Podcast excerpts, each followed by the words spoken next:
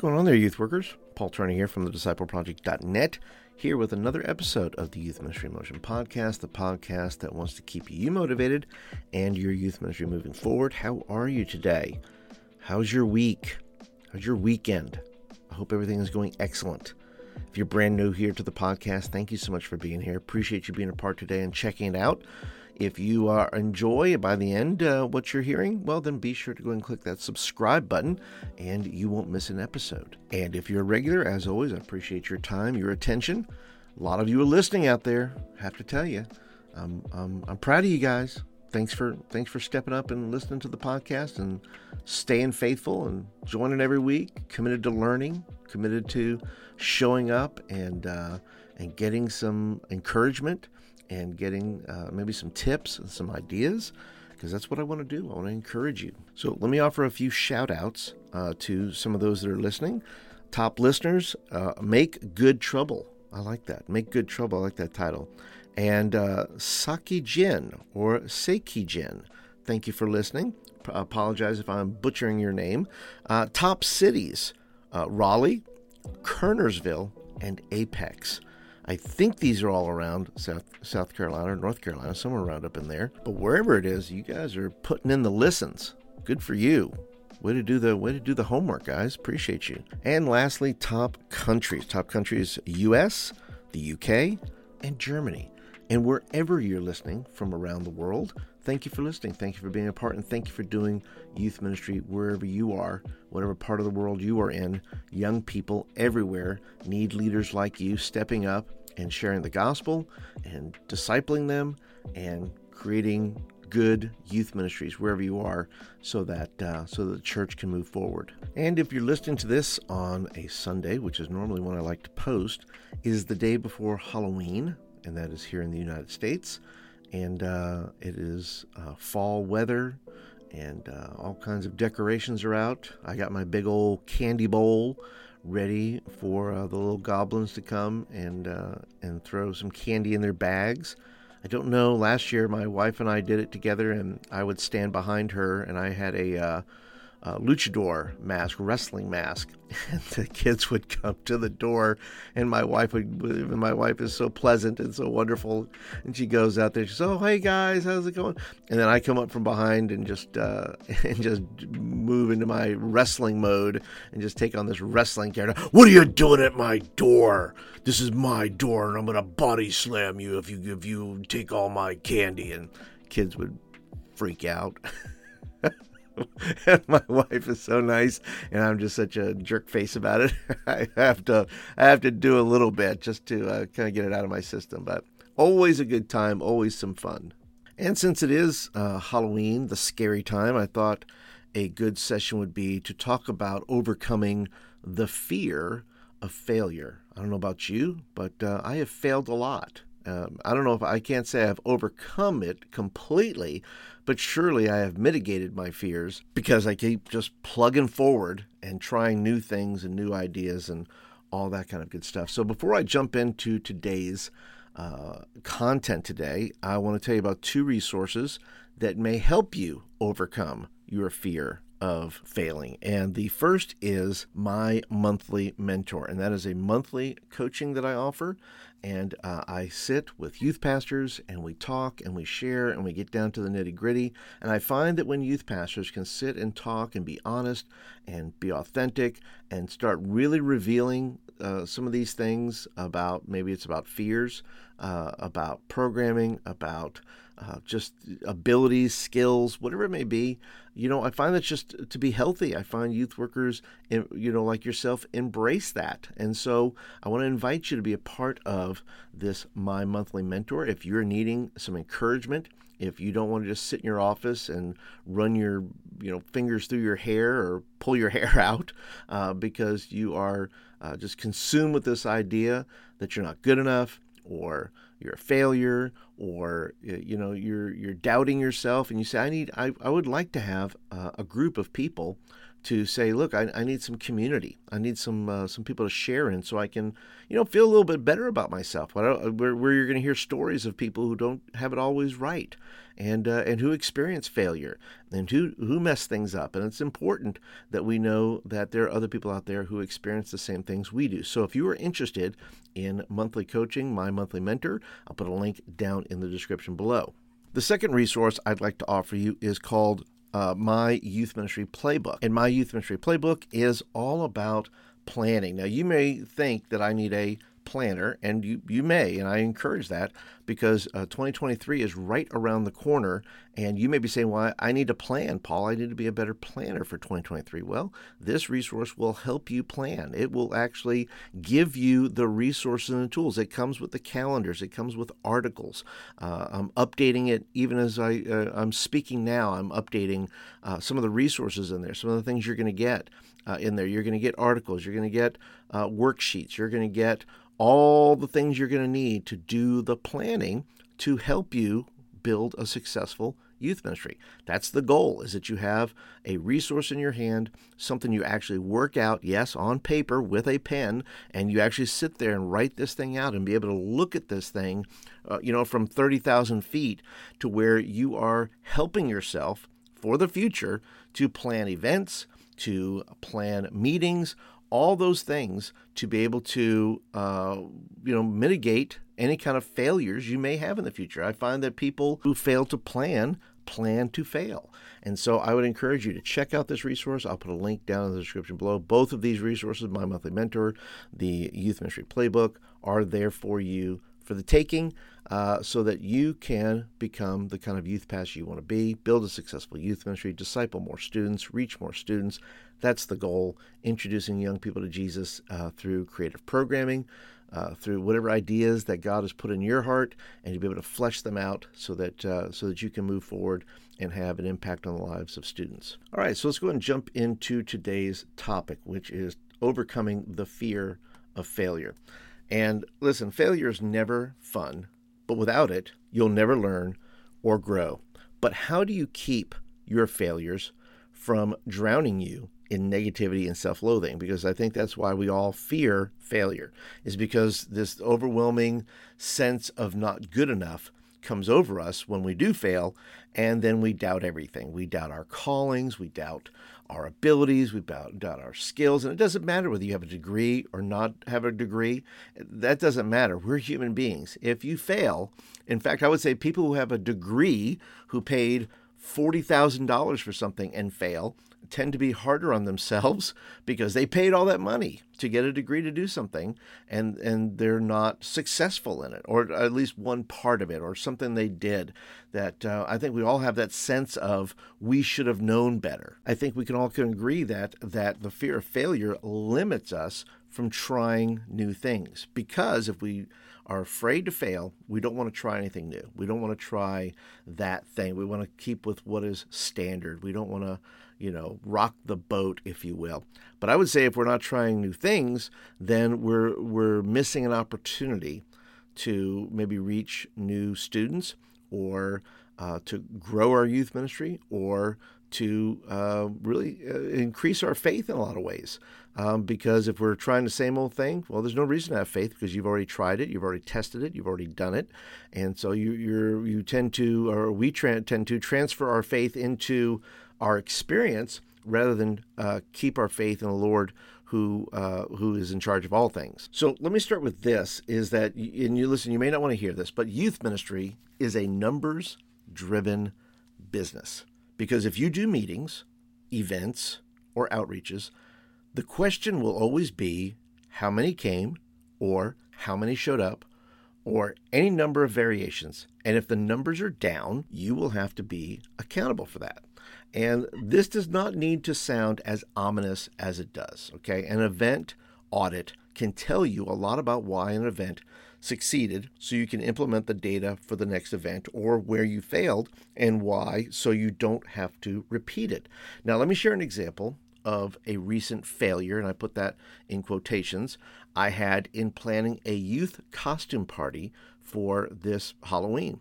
And here's what I learned from it. The first is this I had to put my failure in context. You say, Paul, why do you want to talk about your failures, especially on a podcast that's listened to a lot of people? Because listen, there's no no sense in me talking about all my successes because uh, you know we don't learn anything a lot of times from our successes. We learn from our failures, and I'm willing to be uh, at least a little bit vulnerable.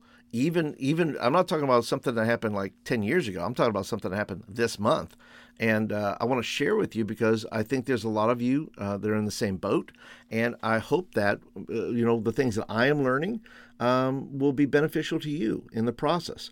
Now I put the word failures. When I talk about my failure, I say, look, this is in parentheses because very few things are complete failures. And so maybe if you're saying, well, how do I overcome my uh, fear of failure, Paul? Well, first of all, I'm going to say, do like I did and put your failure in context. If you can learn something from failed events, outreaches, etc., then it's not a complete failure. As the title of John Maxwell's uh, book aptly expresses, sometimes you win, sometimes you learn. Now, sometimes whatever you were in charge of is going to be a failure, and that failure is always your responsibility. You notice I did not say that the failed event was your fault. I said that you have to be responsible for it.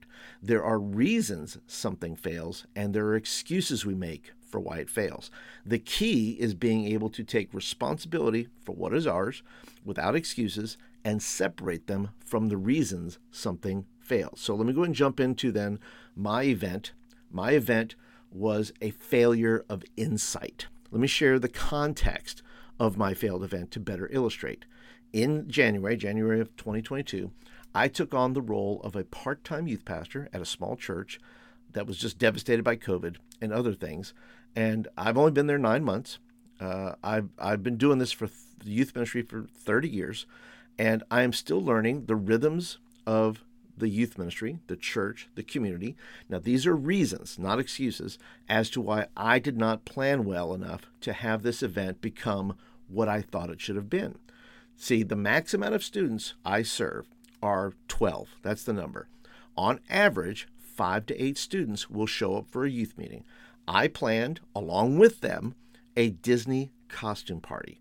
It's pretty cool. I thought it was a great idea. I, I had done this event in the past one other time, and so I thought I would plan this again with this group to see what they could do with it. So the event was scheduled for the Wednesday before Halloween. And I, like you, even after the 30 years of youth work that I've been in, can still be fooled by students' enthusiasm, right? They will tell you they're excited about it, or they will tell you they're coming. Listen, we can all still be fooled by that kind of enthusiasm. Now, I should have tempered my expectations while still having faith that God would inspire students to step up. Now, let me offer a detailed uh, list here of my fail event and, and where I think I, I did not do well here. So, why do, why do I consider this event a failure? First of all, number one, only five of a possible 12 showed up. So I feel what you feel when the numbers are not there, when you feel like you have put your best effort forward, you have done the planning, you have done what you're supposed to do, uh, at least you feel like you have, and then the numbers aren't there. And so the second reason I consider this uh, event a failure is that zero students from the community showed up. I had done uh, several postings in, you know, on Facebook where, uh, you know, what's happening in my town, these Facebook groups, which I still think is a valid form of uh, of promotion and marketing. Uh, but I, I thought I would at least get three or four from the community who wanted to do something different that night, who didn't just want to go to a trunk or treat or any of those things. So I had zero students from the community, which means that the students, my students, did not invite anybody brand new, and I had zero students from my end of the marketing part where I was reaching out uh, beyond our youth ministry and beyond our church uh, to our community, to parents who were looking for something a little different than just going to a, a trunk or treat. And the third reason I consider my event a failure is that I spent more money than I would have liked to. Now, this is not a thousand dollars. This is not losing, you know, an exorbitant amount of money. But for me, I spent more money than I would have liked to. So where did I fail? And that's that's where I have to take that accountability and responsibility on my shoulders and where you should take accountability. As part of this audit, you have to then decide what is my role? What is my responsibility? So, number one, where did I fail? I put too much stock in our students' ability to invite others. I thought, okay, so they have some ownership here. They've helped develop the games. They've helped uh, do a lot of the buy-in, which I still believe in. I don't think this is this is not the uh, uh, the the entire reason why something happened. It's like, well, you shouldn't trust your students. Well, that's not true. I think I can still trust my students. I still think I'm in the early stages of trust with these students, and I think we move forward together. But I did put too much stock in uh, our students' ability to invite others. I was also counting on, you know, the extra students that were kind of on the peripheral that I thought who have come to big events in the past uh, when we were doing something and they would participate that way. And so I was kind of I made some assumptions I shouldn't have made. And like I said earlier, I part of my failure was that I overpaid on food, and the reason I, I did that, I didn't go with traditional pizza. I thought, well, I'm going to get uh, I'm going to get some chicken fingers, and of course that's going to be uh, a lot more expensive. Uh, so I overpaid for food. I, in my estimation, made the prize too valuable for best costume. I did $50 for best costume when I probably should have settled and just said 25. So I make a note of that. And finally, I did not consider that some students would bail to go to other Halloween events. I did not just put that into the factoring mix that the Wednesday before Halloween that these students were not going to come to the event that we had planned but they were going to bail and go to another church or go somewhere else uh, for a trunk or treat or for whatever's going on, or maybe they just didn't, you know, go to anything. But I think uh, other events and other things uh, were a factor in that as well. The third part here of putting failure in context is the question: Where did my students fail? And I say my students didn't fail. I take responsibility. I didn't train them well enough. I didn't. I didn't pour into them enough. I didn't uh, express urgency enough. I kind of left them to their own, um, not desires, but to their own inclinations as to say, listen, some of you guys have been in church for a while. You know that inviting people to church is a good thing. This is a great opportunity for you to do that. I've expressed that.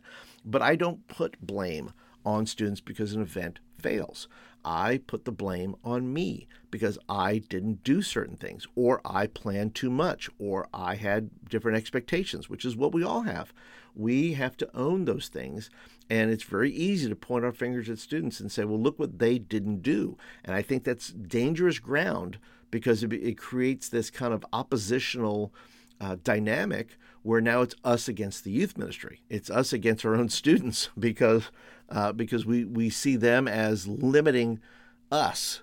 And so, in doing that, we, we can become uh, angry or bitter or disappointed and all those things. I think you have to own that very quickly and say, listen, I'm not going to put blame on my students. I'm going to put the blame on me because I should have done better. I should have known. I should have uh, prepared better myself. Now, the last part of putting your failure in context is this, is you have to say, why was this event not a failure? In other words, you, you can't just put the label failure on it and say, well, it was a complete failure. Like I said earlier, nothing is a complete failure if you learn from it.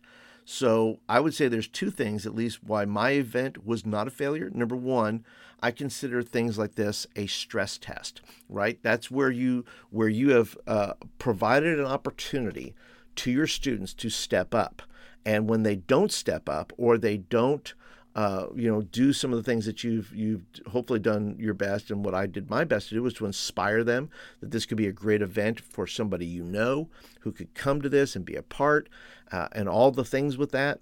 Uh, but uh, for me, uh, this year, especially, is a, a, stress test, and I think that's what all new youth pastors are doing that first year. It's a stress test. It's you're saying, okay, how much how much can this youth ministry take? How much can it step up? How strong is it? What is the inner desire for it to succeed? Do students really want to build a, a youth ministry? Do they really want more students here? And I think you're um, in doing this event you know, I tested some of that and I found out some information. I got some good data. And so the second part of this is I know this teaches me what I need to teach or preach on going forward because there are maybe some things that these students don't understand from a theological perspective on the importance of the difference between evangelism this is something i i wrote down the other day that they need to know the difference between evangelism and outreach. You know what what they do individually is evangelism. What we do as a group is outreach. So i have to be able to show them the responsibility they have to share the gospel and then our responsibility as a whole an opportunity for us that when we do an event, that is an outreach so that the gospel can be preached, or that the uh, that the goal of the event, whether it's building community or people coming to church, can see a different um, idea of who God is uh, through the message or through whatever the event may be. And so this communicates to me that I need to uh, do a better job of communicating what evangelism is and what is outreach. So let me ask you have you suffered a failure recently? So if you have, then taking the sting out of your failure, overcoming, part of overcoming your fear of failure is by putting your failure in a proper context. So ask yourself a few questions here. Have you ever tried this event before? What was your planning like? Did you plan effectively? How well did you prepare your students?